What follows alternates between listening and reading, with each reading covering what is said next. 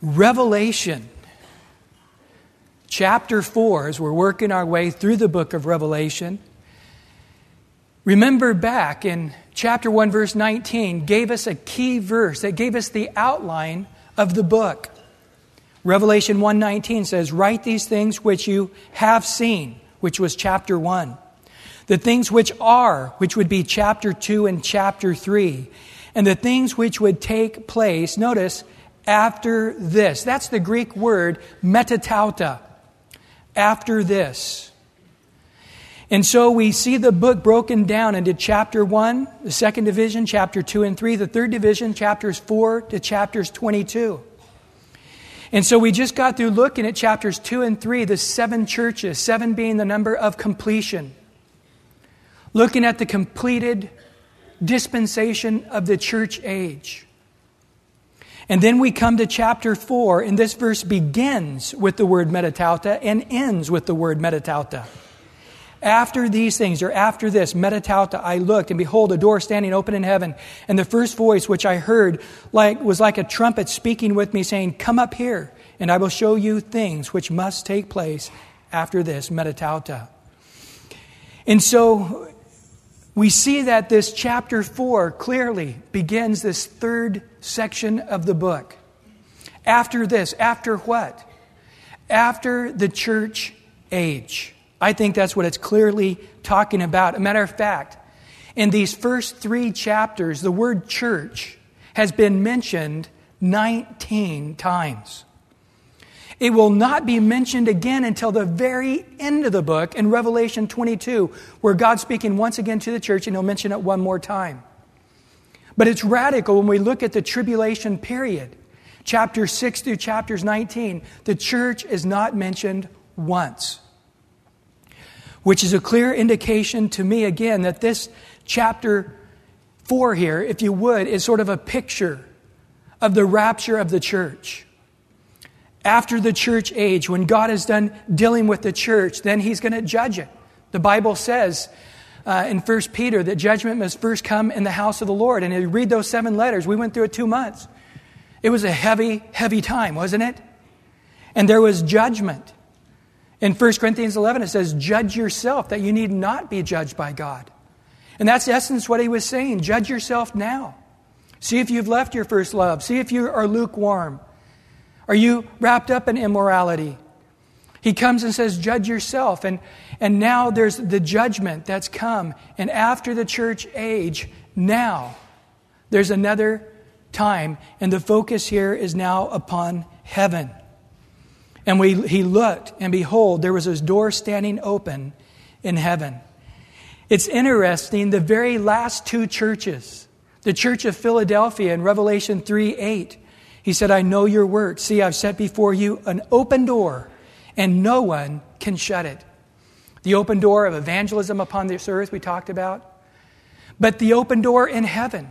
Because they were an obedient church. The church of Philadelphia was an obedient church, and he says there's a door open, and nothing's going to shut that door. And then in Revelation 3:20, he says to a church that was very disobedient, he said, Behold, I stand at the door and knock. If anyone hears my voice and opens the door, I will come into him and dine with him, and he with me. So, the very last church, he says, if you'll open the door to your heart, I will come in. And now we discover in chapter 4, and plus, he'll open his door to you. If you'll open the door of your heart now upon this planet to the Lord, he'll open the door of heaven for you for all of eternity. And then he heard a voice like a trumpet. Remember back in Revelation 1:10, that's exactly the same thing. John heard uh, a voice and it was like a trumpet and he turned around and it was Jesus speaking. I'm the Alpha and the Omega, the beginning and the end. And so here he says, um, he hears this voice. And what's this voice say? Come up here. Come up to me. Again, in 1 Thessalonians 4, we have a clear picture here. In chapter 4, verse 16 through 18, it says, For the Lord himself will descend from heaven with a shout. Doesn't say he's coming all the way to earth at this time, but he's coming out of heaven with the voice of an archangel and with the trump of God. And the dead in Christ will rise first, and we who are alive and remain shall be caught up. That word in the Latin is rapturus, where we get our word rapture from. We are raptured, caught up together with them, with all the saints, to meet the Lord where? In the air. And thus we shall always be with the Lord. Therefore, comfort one another with these words. Now, when we talk, we often say the second coming of Christ, the second coming of Christ. Really, there's two distinct things, and, and we often sort of say the second coming of Christ encompassing them both. But the rapture of the church really isn't the second coming of Christ. Well, it sort of is. He sort of comes part way, and then we are caught up together to be with Him in the clouds, and then we're with Him for a seven year period during that tribulation period upon the earth. But the second coming of Christ, we actually know exactly when that is. In Daniel chapter 12, he says you can know the exact day when it is. You can mark it when the abomination of desolation takes place, the exact three and a half year period, the tribulation period. You can mark it right to the day 1,260 days, and the Lord's coming back. And we know that we are coming back with him in his second coming. But in Matthew 24, the Lord makes it clear nobody knows the day or the hour in which the Son of Man returns. So there he has to be talking something very clearly distinct from his second coming. And I believe that is referring to the rapture of the church.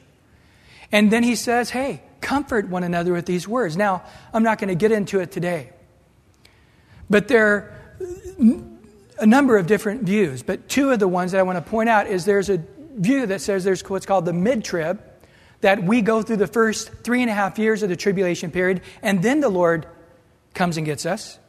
And then there's some that say we go all the way through the seven year tribulation period, and then at the very end, the Lord gets us, and immediately we turn around and come right back with Him. I don't believe either one of those because neither one of those comfort me. And the Lord, every time He talks about His coming, He, he always says, Look for me. He doesn't say, Look for the tribulation period or look for the Antichrist, but look for Jesus Christ. And so the thought of, okay, guys, there's a mid trib, so we need to get ready. Everybody get, needs to get some canned goods stacked up and some water, and you know, a bomb shelter wouldn't, wouldn't be a bad idea. That's not the picture the Lord gives us. The picture the Lord gives us that any moment the Lord could snatch us away. Two in the field, one is taken, one is left. Two grinding at the mill, one is taken, and one is left. And that we can right now not even be distracted with the tribulation period concerning us, but just run, serving the Lord, telling others about the Lord, and being ready that any moment we can be translated out of here. And so this is sort of a picture. You, you see John there and he hears the voice, a trumpet blast, and all of a sudden he's called by the Lord to come up here. And the Lord says, I'll show you things which you must take place after this. You know, the Lord wants to show all of us so many radical things, even now. I wonder so many times how many, I wonder sometimes how many things we miss out on. The Lord wanting to show us because we don't have a listening ear. In Jeremiah 33 3, it says, Call to me, and I will answer you and show you great and mighty things which you do not know. God right now is saying, Call to me, and I'll show you radical things right now. Not necessarily about heaven like John, but a lot of other things that are awesome. In 1 Corinthians 2 9, but as it's written, Eye is not seen, nor ear heard, nor has entered into the heart of man the things which God's prepared for those who love him. God's prepared things to show you right now. But like John, we need to be in the Spirit on the Lord's day and every day. And notice in verse 2 there, and then immediately I was in the Spirit. And behold, the throne set in heaven, and one set on the throne. Now, this is interesting because back in chapter 1, verse 10, it already says that John was in the Spirit. But now he's in the Spirit again. So this is a different in the Spirit. But he described it with the same words. Remember, Paul had a revelation of heaven in 2 Corinthians 12, and, and he didn't know how to describe it either. He said this in, in 2 Corinthians 12, 2 whether in the body, I do not know, or whether out of the body, I do not know. But it's sort of a picture here, if you would, of John all of a sudden, he hears a voice. It's the sound of a trumpet, and the voice has come up here, and all of a sudden he's in the spirit. In other words, he's out of the body. And all of a sudden he's heading towards this door. What a picture again of the rapture. You know, we often see the rapture, we just immediately caught away. But maybe it, it'll happen in a, in a moment, in a twinkling of an eye, but yet it'll happen in such a way that we're standing here and all of a sudden, doo doo you know, and we're at attention. We wake up and all of a sudden, there's the Lord. Like Stephen, who when he was being stoned, he saw the Lord at the right hand of the Father. And, and there, as he looked upon him, so maybe that'll happen. All of a sudden, we'll hear it, and all of a sudden, we're going to see the Lord. And the Lord says, Come on, come on up. And we're like, Yeah. And whew, out of the body we go. In 1 Corinthians chapter 15, verse, the whole chapter is awesome, but we'll just look at a portion of it. In verse 50, it says, Now this I say, brethren, that flesh and blood cannot inherit the kingdom of God, nor does corruption inherit incorruption. Behold, I tell you a mystery. We shall not all sleep, which is a Christian word for dying, but we shall all be changed in a moment, in a twinkling of an eye, at the last trumpet. For the trumpet will sound, and the dead will be raised incorruptible, and we shall be changed. For this incorruptible, or excuse me, for this corruptible must put on incorruption, and this mortal must put on immortality. So when this corruptible has put on incorruption, and this mortal has put on immortality, then shall be brought to pass the saying that is written Death is swallowed up in victory. And so, in a moment, in a twinkling of an eye, all of a sudden, we're just together with the Lord, and all those who have died previously for us, together, all of us get our brand new body all at once, all together. Now, we know right now to be absent from the bodies to be present with the Lord. But the very last verse of Hebrews 11 says we're all going to be glorified together. So the graduation day where we all get our brand new bodies happens all at once. In a moment, in a twinkling of eye, God gathers his bride together in one moment in our new bodies. And then notice what he observes there in verse 2. And then there was a throne set in heaven, and one set on the throne. In the book of Revelation, we're going to see 32 times Christ on the throne. 32 times. The word throne's mentioned a lot more than that. But we're going to actually see him on the throne 32 times. As we look at this book, we're going to discover that the throne of God is the center of the universe. And it has to keep mentioning the throne because everything's in relation to the throne. It's either in front of the throne, beside the throne, above the throne, around the throne, next to the throne. Everything's in relation to the throne, and you've got to go back to the throne to, to find where the next thing is. And I love that because that is the truth. the center of the universe is that God is on the throne. And the sooner you get that down, the happier of a life here on earth you will experience. A matter of fact, in Colossians chapter 3, in those first four verses, it says this If then you were raised with Christ, seek those things which are above, where Christ is, sitting at the right hand of God. Set your mind on the things above, not on the things of the earth. For you died, and your life is hidden with Christ in God. When Christ, who is our life, appears, then you also will appear with him in glory. So the Bible tells us to put our mind on the things above. How high? Tree level? Star level? No. All the way that right now our minds, our eyes, our heart should be upon the things of heaven. Peter said, although we don't see him, yet we love him. And that if we're ever mindful of the throne of God, that right now on this earth, and he goes on in Colossians to say, that is what's going to keep you pure on this planet. They asked John there in 1 John 3, what's it going to be like when we get to heaven? He says, you know, I don't know. But I know this, that when we see him, we'll be like him. And right now, everybody who thinks these kind of thoughts will purify themselves even as he is pure right now. To have our mind on the things above is such a key point. To have that heavenly view and to have a loose grip upon the things of the earth. If we got a strong grasp and we start loving the things of this world, the Bible says the love of the Father won't abide in us. We need to realize that life on this earth is but a vapor of time, it's a second. And to let loose of this second and grab a hold on eternal life, grab a hold on things that are eternal. And so he focuses in on the throne. He sees the throne. And as he looks at the throne, then he saw him, it says, he who sat there was like jasper and sardis stone in appearance. And there was a rainbow around the throne in appearance, like an emerald. Now he uses the words like in appearance. So he's making it clear it's not like anything you know. How many of you guys have ate iguana? I actually had somebody last service that raised their hand. somebody from Ecuador. But uh, if you were to say, well, what's it like? I'm first going to find out what you know, and then from there try to give a description. You know, it's sort of a cross between, uh, uh, well, we all know it tastes like chicken, right? but you'd try to give that description. And so here it doesn't minimize. In other words, just because he's using symbolic words to give you an idea of it doesn't mean it's not real. So, oh, this is all symbolic, so it's not even probably even there. It's a figment of his imagination. No. He's using, in, in literature, it's absolutely fine to use symbolic language to describe something that would give you a sense or an, an understanding of it.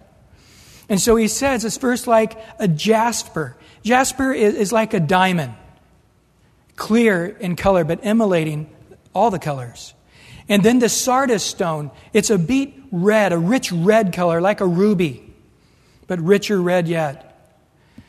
And so he's looking at this and he sees, like, coming out this glistening like a diamond behind the Lord, and, and then this red, rich red color coming out. Some say the white representing the purity of God, the holiness of God. Some saying the red representing the blood that Christ shed upon the cross. I don't know. It's interesting that the jasper stone is the last stone representing the last child of Israel on the breastplate of the high priest. In Exodus 39, there was four rows down, three across stones. The first stone was interesting enough the sardis stone, which is the second stone mentioned here. The last stone was the jasper stone, interesting, which is the last son. So the first and the last stones on the breastplate representing the 12 tribes of Israel and the priest, the high priest, was to wear it upon his chest, which was over his heart, because he was always to have the people upon his heart. And I think, what a picture. The Lord saying that what's glistening from me is that which is upon my heart, which is every one of you. I mean, it's not a problem for the Lord to invent, you know, a few billion different types of stones. They estimate right now that half of everybody who's ever lived on the planet in all of history is alive right now. So, if there's been six billion people that have been created by God, for Him to come up with six billion different types of stones, and here representing from the first to the last, the beginning, the very end, the very last person I created to the very first person I created, all of them are glistening from me. They're all upon my heart. Jesus tells a parable about a man who found a treasure in a field, and he sold everything he had to go buy that field that he might have the treasure in the field. Who's the treasure? It's us. And here, what's glistening from the Lord is us upon his heart. And then, not only behind the stone, but around the stone, completely encompassed in the throne, not a half rainbow, but a complete rainbow. A total rainbow. And then behind that, it's like an emerald, which is a green, sort of a green hue coming out, a beautiful green coming out behind it. Rainbow representing the covenant. Remember back in Genesis chapter 9, when after the flood, God says there, uh, in verses 11 through 17, but just pointing out verse 13, he says, I set my rainbow in the cloud, and it shall be for the sign of the covenant between me and the earth. And verse 17, and God said to Noah, This is the sign of the covenant which I have established between me and all flesh that is on the earth. So, in essence, God's saying, That which comes out is my covenant that I've made with man, that I am faithful to keep my promise. I am faithful, the very faithfulness of God. It says, if we are faithless, he remains faithful because he can't deny himself. The very core of his nature glistens with the beautiful multicolored rainbow of his faithfulness. And then around the throne were 24 thrones. And on the thrones I saw 24 elders sitting, clothed in white robes, and they had crowns of gold on their heads. 24 thrones. At first, people speculate and say, well, 24 thrones representing um, the 24 elders, the 12 elders of the 12 tribes of Israel in the Old Testament and the 12 apostles of the New Testament makes a total of, of 24. That could be. In Matthew 19, it says this the Lord gives the apostles a special promise. He said to them in Matthew 19, verse 28 Assuredly I say to you that in the generation when the Son of Man sits on the throne of his glory, you have followed me, will also sit on the 12 thrones, judging the 12 tribes of Israel. And every one who has left houses or brother or sister or father or mother or wife or children or lands for my name's sake and shall receive a hundredfold and inherit eternal life. But many who are first will be last and last first. So you say, wow, there it is. Well, he also gave that same promise later to a whole group of disciples. In Luke 22, verse 28 to 30, he says this But you are those who have continued with me in my trials and I bestow upon you a kingdom, just as my Father bestowed one upon me, that you may eat and drink at my table in my kingdom and sit on thrones, judging the 12 tribes of Israel. And so, again, the, the number 12 here doesn't necessarily mean 12, but it's referring to uh, a, number of saying there is going to be a, a, group of thrones, and, and upon the group of thrones, you, you'll be upon one of them. It's interesting in, in 1 Chronicles 24 that David set up the priesthood in 24 different courses or groups. And that's interesting because in Revelation 1 6, he called us a kingdom of priests, or kings and priests, unto our God and Father. And so the 24 could be a symbolic representation of the different groups of priesthood that are going to be reigning before and ruling with the Lord, kings and priests before him. Or it could represent all of us. Because in Revelation 3:21, remember last week it, it said there, "To him who overcomes, I will grant to sit with me on my throne, as I also overcame and sat down with my Father on his throne." In Romans 8:17, it says, "And if children, then heirs, heirs of God, and notice, joint heirs with Christ. If indeed we suffer with him, that we may also be glorified together. In 2 Timothy 2:12, if we endure, we shall also reign with him.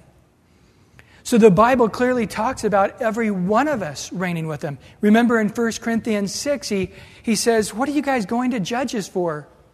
When you have people right in the church that, with wisdom that can judge your situation, he said, Don't you understand? You're going to be judging the world. Don't you get it? You're going to be judging angels. Seeing you're going to have such a, a heavenly place of ruling and reigning, can you not, while upon this earth, judge the simplest of matters? And so the Lord clearly talked to a very carnal church and telling them that all of them were also going to be ruling and reigning and in a place of uh, judgment. I believe the 24 chairs represent all of us. And John here is seeing again in type because with us it's impossible for us to think outside of space and time. Is there really going to be a door in heaven? or does God have to describe doors because that's what we think about? entering into something, you have to have a gate or a door or something, you know, when you entered in. But can we imagine something without space? Can we imagine something without time? In a minute, he's going to talk about these angels. It says, night and day, they never cease. Well, later on in Revelation, we discover there is no night, there is no day. But yet he says night and day. Why? Because to us, that's, that's the way we think of time. So he has to use these words to help us understand the concept. And so, uh, again, here, you know, thrones and setting upon thrones and 24, uh, talking about a completed uh, number for all of us. And then notice, he clothed us in white robes. Again, we've talked about that the robes of righteousness. In Revelation 3, 4, and 5, it says, You have a few names even in Sardis who have not defiled their garments, and they shall walk with me in white, for they are worthy. He who overcomes shall be clothed in white garments. Every one of us who make it to heaven will have a white robe representing the righteousness imputed to us by Christ. And then they had crowns of gold upon their heads. Some try to say that maybe these 24 represent angels. And boy, here you know it's not angels because it doesn't talk about angels being crowned whatsoever, only man who's been faithful, obedient to the Lord. In 1 Corinthians 9.25, it tells us that there's a crowning because we've won the prize, we won the race, we finished the fight, fighting over the earth, fighting over our flesh, fighting over the devil. It says, And everyone who competes for the prize is temperate in all things. Now they do it to obtain a perishable crown, but we for an imperishable crown. In 1 Thessalonians 2:19, for what is our hope, our joy, our crown of rejoicing? Is it not even you in the presence of the Lord Christ at his coming? So those people that we've led to the Lord, there's a crown. In 2 Timothy 4 8, a readiness at the Lord's return. Finally, there is laid up for me a crown of righteousness, which the Lord, the righteous judge, will give to me on that day, and not me only, but also to all who have loved his appearing. So being ready either when you die or ready at the rapture of the church is a special crown for being ready right to the very end. In 1 Peter 5 4, and when the chief priest appears, you will receive the crown of glory that does not fade away. So, a crown of righteousness for being ready. Here we have a crown of glory for being a faithful leader, whether in the church or whether in your home or wherever you've been a faithful leader before the Lord. In James 1:12 there's a crown for fighting sin and winning over it. Blessed is the man who endures temptation, for when he has been approved, he will receive the crown of life which the Lord has promised to those who love him. And in Revelation 2:10 it mentions that again, the crown of life. Be faithful until death, and I will give you the crown of life. So seated upon the throne in our white robes of righteousness with a crown of reward upon our head. 24 thrones surrounding the throne of God. And then in verse 5, it tells us, And from the throne proceeded lightnings, thunderings, and voices. Seven lamps of fire were burning before the throne, which the seven spirits of God. In Exodus 19, verses 16 through 19, and Exodus 20, 18 through 19, both times when God's presence comes on Mount Sinai, the same picture is there the smoke representing the Shekinah glory of God, lightning and thunder, the presence of God. And the people sensed the presence of God. And it was so awesome that they became afraid. And they said, Don't let the Lord speak to us anymore. From now on, Moses, you talk to us. It's just a, an awesome thing to be in the presence of God. And there we see the spirits of God once again there before the presence of the Lord. And then in chapter 4, verse 6, and before the throne there was a sea of glass, like crystal or it could be translated the other way there was before the throne like a sea of glass that was crystal. You can put the word like in either place. But in the midst of the throne and around the throne were four living creatures full of eyes in front and in back. So there is this sea, this ocean, and its water was not like anything I've ever seen. It was rich, it was like a fine crystal. And it was completely still, completely calm, like a calm I've never seen before, just like glass. Boy, I, don't know about you, but that is enough to make heaven heaven right there. the older I get, the more calm I like. Things being at peace. Ah, still. Nothing getting broke. Nobody tearing my house apart. Just calm, peace.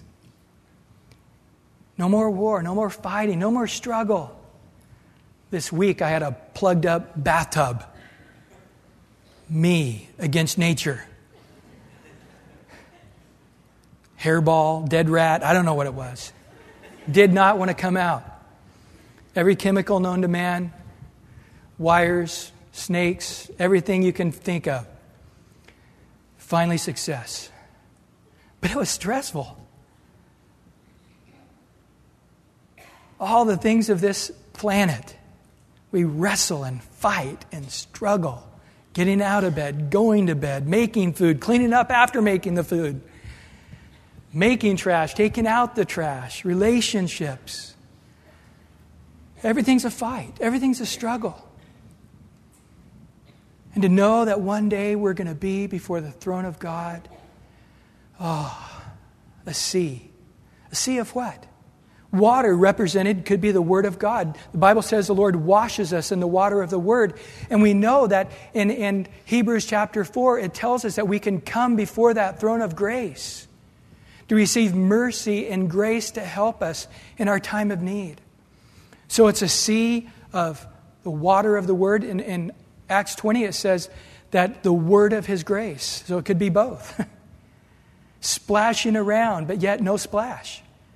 In His mercy in His grace in His forgiveness, something we've known ever so well. Been washed in the water of His Word over and over again to be holy, clean, without blemish, without spot, without wrinkle before Him. And there we see it now, completely calm, completely still before that throne of God. You know, we don't have to wait to get to heaven to experience that calm. You can't have it around you, but you can have that calm, that grace, that abundant grace and mercy and peace and calm right now.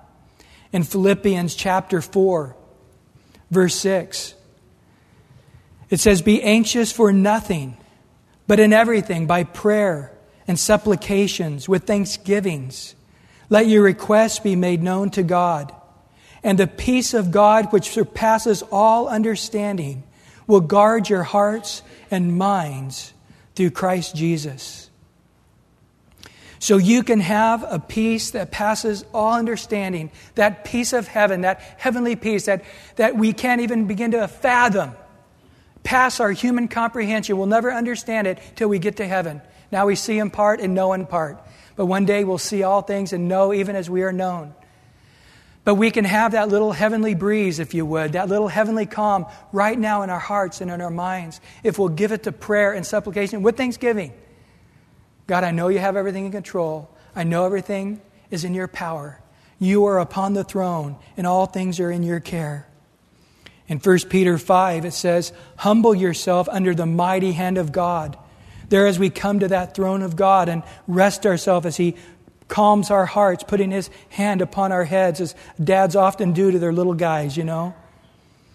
And He, that He may exalt you in due time. And now what do we do? We cast all our cares upon Him, for He cares for you. We can just come and pour our hearts out before Him and let that calm, that peace, of heaven guard our hearts and our minds. And then there's these four living creatures around the throne. They're in the midst of the throne and around the throne, and, and they're full of eyes in front and in back. And in verse 7, it says the first living creature was like a lion, and the second living creature like a calf, and the third living creature had the face of a man, and the fourth living creature like the flying eagle. Now, these are interesting creatures that we're looking at here. And we, we see that, that space is not an issue. They're in and around and by and through, and space isn't an issue. Their eyes are in front and behind and in and down and around, and they're not missing out on anything. I mean, that's another awesome thing about heaven. We can soak it all in. We can see it all. We can experience it all. We can know it all. I mean, that's, that's one of the hard things on planet Earth, isn't it? I mean, as soon as things get good, it lasts such a short time and it's over. Like my sermon this morning. I mean, once I get into it, an hour and a half or so, oh, even though you want me to go another hour and a half, it's, we got to end.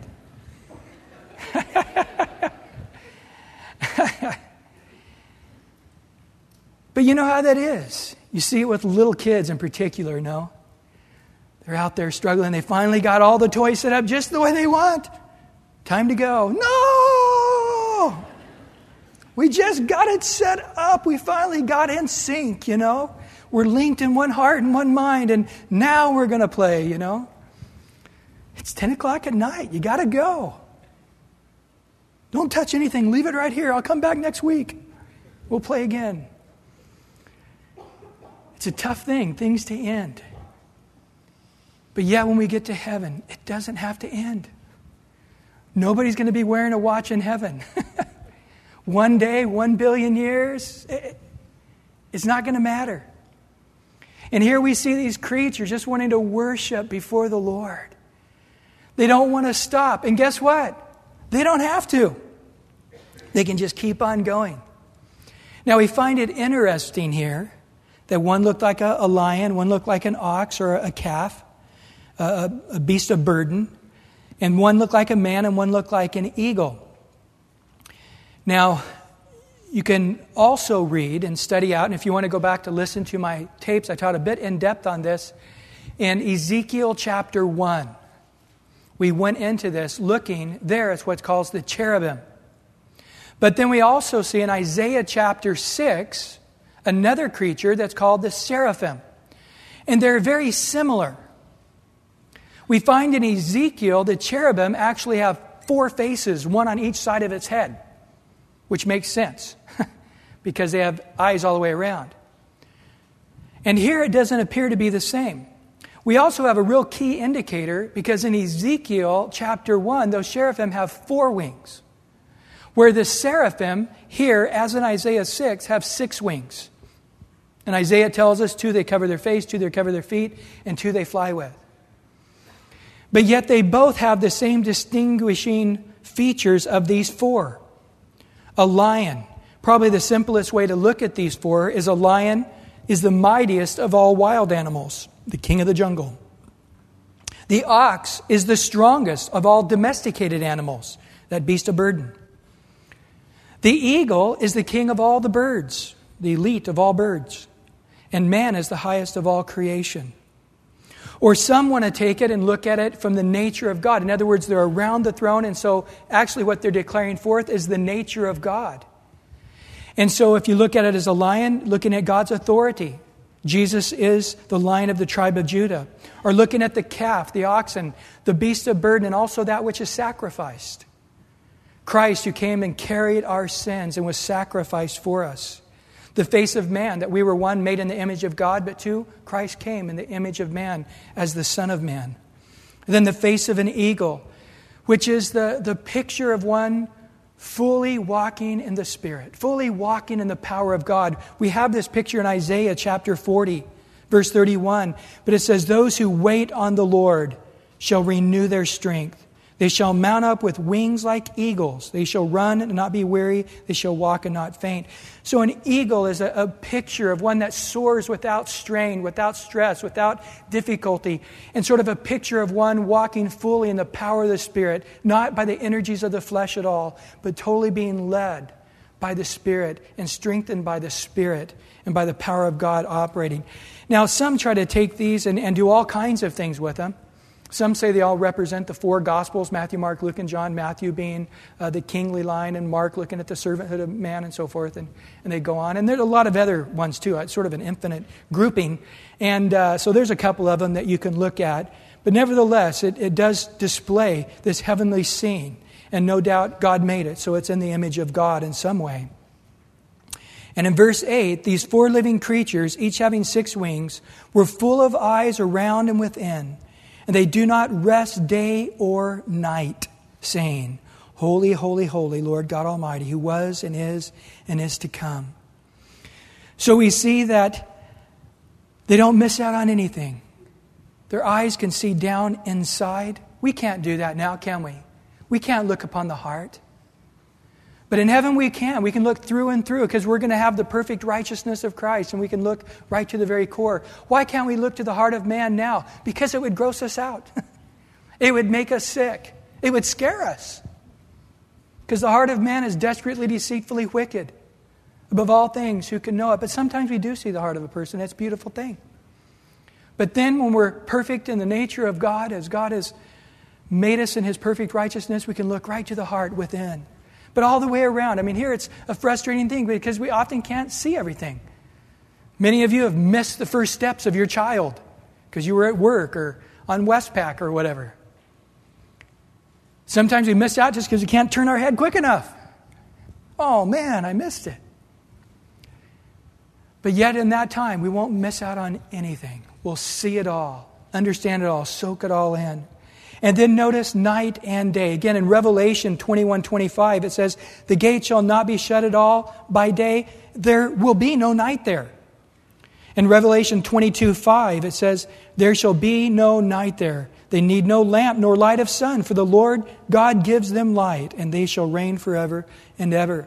So again, this is an expression day or night. They don't rest. They don't need to rest. Why? Because in Psalms 121 4 it says, Behold, he who keeps Israel neither slumbers nor sleeps.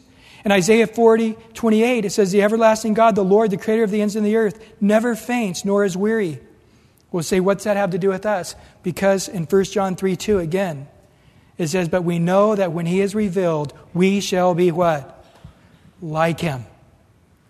For we shall see him as he is. So, like our Lord, who never slumbers or sleeps or grows faint or weary, nor will we. Boy, there's another thing that would make heaven heaven. Imagine that. Never being tired, never being weary, never being wore out. I just sort of live in that state. but yet, just always having full energy, full strength, a clear mind, 100% ready to go at all times. And what do they want to do, these creatures? They want to worship without stopping. And what do they say? First of all, they say, Holy, holy, holy. They declare the purity. They declare the, the truth. They declare the, the perfect God in every way, without sin, without blemish, without any imperfections. When Isaiah chapter 6 saw the Lord and saw that God was holy, holy, holy, he fell down. And he couldn't get up. He just said, I'm undone because I'm an evil man. I'm a wicked man. I'm a filthy man. And I dwell on a planet with everybody who's filthy, and how can I be a part of this heavenly scene? It's a fearful thing to fall into the hands of a living God. Thankfully, when we see God being holy, we will be holy as He is holy because it'll be given to us as a gift. So we won't have that same experience as Isaiah had and the Apostle John had in chapter 1 of falling down as a dead man. So often people try to focus on the love of God. God's a God of love. You know, everybody's going to make it. I know there's that hell thing to sort of, you know, keep people, a little tension to keep people straightened up. But when push comes to shove, everybody's going to heaven because God is a God of love. It's interesting they didn't say love, love, love. Some try to focus on the, the grace of God. You know, oh, the grace is going to cover it all. Yeah, nobody really lives the way they should, but, you know, eventually grace is covering it all. Boy, I can't disagree with you. Grace is a huge thing. But it's interesting they didn't say grace, grace, grace. Ah, the mercy of God. Everybody will have so much mercy. No worry, we're all going to make it. It's interesting they didn't say mercy, mercy, mercy. When you look at a lot of things they could have been declaring that would have been right, that would have been true, that would have been wonderful, but yet there's one thing that overshadowed everything that uh, God also was overshadowing his love, overshadowing his mercy, overshadowing his, his goodness, overshadowing judgment. It's just the awesome purity of God. And then on top of that, the Lord God Almighty, which is a, a term literally saying that God is over everything. His hand is upon everything. Guys, get it. God is on the throne and He is a sovereign God. There's not one piece of sand that moves that He doesn't know about.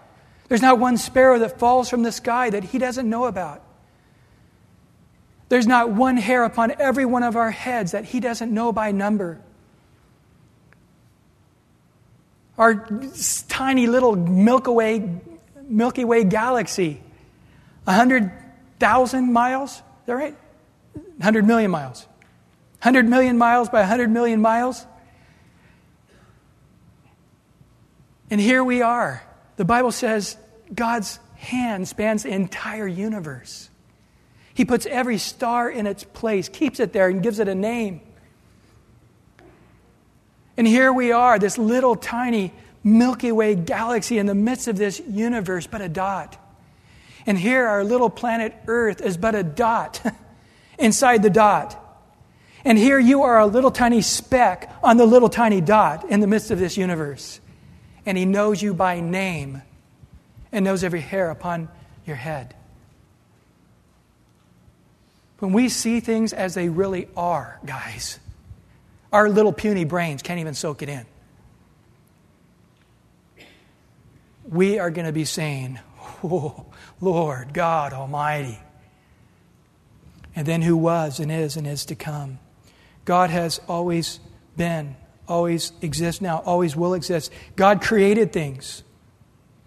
God, right now, is in the midst of His creation. And God is coming back to redeem man that has received Him. And He's going to finish this creation and start a new creation. But God forbid that anybody ever said that God was an absentee God. Some try to make God as the guy who just got the top, started spinning it, and then kicked back and, you know, got his potato chips and his Coke and watched as the world turns. And just sort of seeing how it all works out. God is not that way. God has always been active within creation. God has always been speaking to every single man's heart. And God will always be intricately involved in every one of our lives forever and ever. And how awesome that is. And then in verse 9 to verse 11, finishing up here, it says, Whenever the living creatures give glory and honor and thanks to him who sits on the throne, who lives forever and ever, the 24 elders fall down before him who sits on the throne and worship him who lives forever and ever, and cast their crowns before the throne, saying, you are worthy, O Lord, to receive glory and honor and power, for you created all things, and by your will they exist and were created.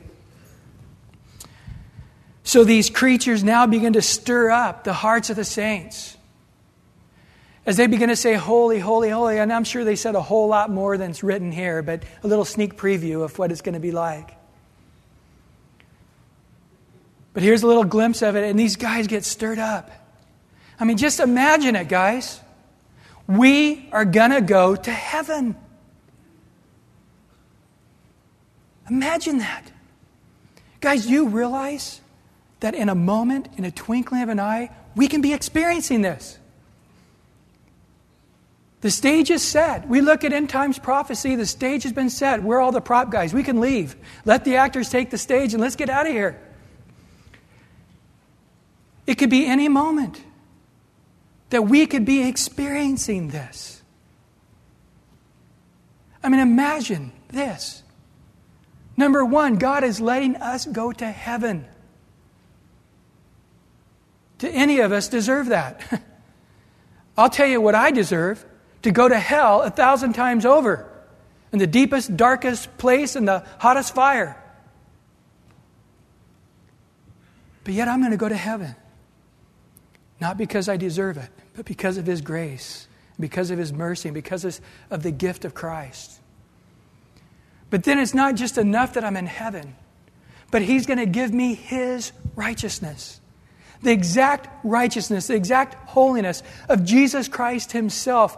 I am going to be clothed in for all of eternity.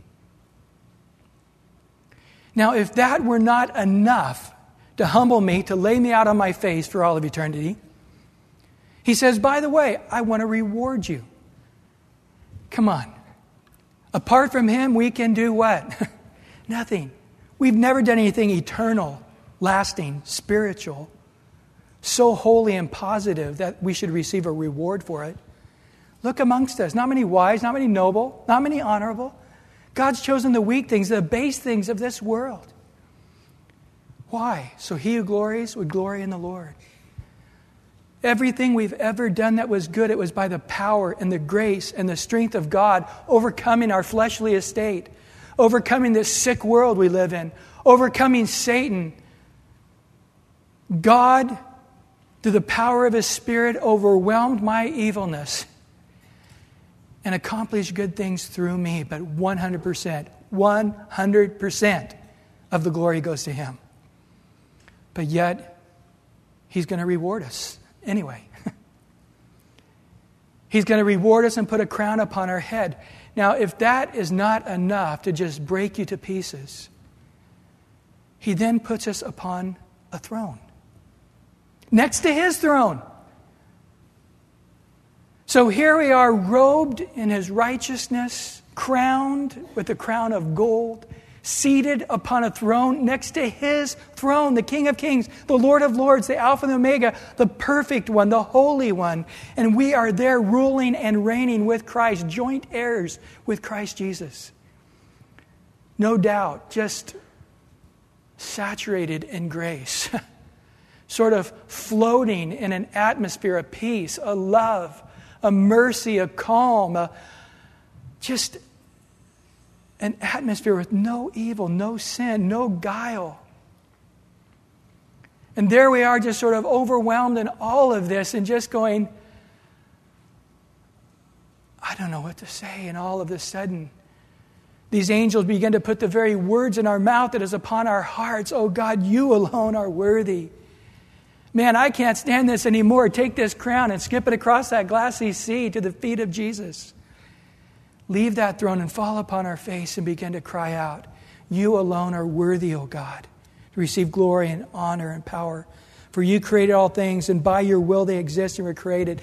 You made it. For you, for your glory, for your will, for your desire. It's all about you, Jesus. To truly be humble and broken at that time before the Lord and to realize how awesome He has been to us. You know, it says in Revelation, the only book in the Bible it says, as you read through this book, as you hear it, there's going to be a special blessing I'm going to put upon you. I'm going to bless your life in a unique way. And boy, here we see a view that just blows our mind. As we see so clearly this picture of heaven, to get our minds on the things above where Christ is seated at the right hand of God. And so we've gone through the seven churches saying, God, search our hearts. See if there be any wicked way in us. Why? Because after this, it's appointed every man to die once, and then comes judgment. Are we going to be experiencing this awesome view for all of eternity? Or are you going to be missing out on it for all of eternity? Later, we're going to see a description of hell which is equally as horrific, but in the opposite way. And the question is where are you going to go? It's God's desire that everyone would be saved, that everyone would receive Him as Lord and Savior. He'd be upon the throne of your life. And that you would have Him and He would have you for all of eternity. Let's all bow our heads. Lord, we come before you right now. And we are truly in awe of this radical, radical view. As we contemplate and think about our heaven to come, our new address for all of eternity, what joy, what cleansing it brings to us. We see how we can run this race with endurance when we have such a goal set before us such a, a, a, prize in front of us. We, we see, even though we're in the 18th mile of our marathon and we feel like we're going to collapse, we see how we can not grow weary in well doing, knowing what we're going to reap if we faint not is so overwhelming. And Lord, we stop for a moment here for you to speak to those that you've brought here today, clearly telling them they're not ready. And right now, while every head is bowed and every eye is closed, there's some of you that God has brought. Maybe it's your first time, maybe it's your hundredth time, but you've come here today because God, by the power of His Spirit, has opened your eyes to see that you're not ready. If Christ were to come today, are you ready? If you were to die today, are you ready? you need to leave here today absolutely certain. Christ wants to take your sin away, the guilt of your sin. He wants to erase. He wants to write your name in the book of life and that you would know that your name is in the book of life. But by, the Bible says you first have to humble yourself before God can lift you up. The way we're going to do that this morning is there may be some of you here saying, That's me. I want my life right with God. I want today to make Christ on the throne of my heart. Then, right now, what I'm going to ask you to do is get up out of your seat, you and a number of other people with you, and to come and stand right here in front, humbling yourself, saying, I'm a sinner, but I come to confess my sin. And I want to lead you in a prayer. and encourage you this morning. Let's all stand up right now. And don't wait just a moment. Christ boldly hung on a cross for you. Get up out of your seat and make your way right now. Don't look at anybody else. Don't care what anybody else thinks. Don't care what anybody else is doing. Not your parents, not a friend you saw from school or work. God bless you. Thank you, Lord. And there's others right now. Just come right over here and stand.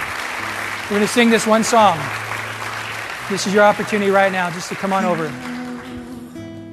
Alone, our Father, and you. Alone, our good. You. Alone, our Savior, and you. God bless you. Come on over here. Alone, our God. Don't let pride keep you down. Don't let your own stubbornness that's messed you up this far keep you. Come off your throne and let the Lord reign on the throne of your heart. But you first got to get off your high horse. You first got to give up your pride, give up your whatever it might be, and say, I don't care what anybody else thinks. I want to leave here today. The Bible says, Fall upon the rock and be broken, or lest one day the rock fall upon you and crush you to powder. This is it. We're going to sing it one more time. Come now. Be ready today. Leave here right with God. You alone, our Father, and you alone, our good. You alone, our Savior, and you alone, our God. And Lord, we thank you for these this morning that have made that choice, made that decision. Lord, you said if one receives you, all of heaven rejoices. How much more these handful here now and touch their hearts. Let them leave here impacted powerfully for your kingdom. And right now, this morning, I'm going to ask and help you to pray. I know at one point somebody helped me to pray. I didn't know what to pray, and I was so thankful. And let's all pray this morning to make these here feel comfortable at home. Dear Heavenly Father, I know that you love me, that you sent your Son to die for me, to take all my sin upon himself, to be punished in my place, to die and to raise again, that I might have life. Forgive me now through the blood of Jesus Christ and take my life. Take the throne of my heart. Be my Lord and my God and my Savior. In Jesus' name. And Lord, bless all those this morning with your word. Send it out and heal them. Wash them in it. Cleanse them in it, Lord. Encourage them. Give them new, energized Gatorade to continue in that race, to run the race with endurance until the end. In Jesus' precious name. And everyone said, Amen. Hey, before you head out, meet somebody around you don't know you, ask you don't know, ask their name and one thing you can pray for them throughout the week. Encourage you to see you back here tonight. God bless.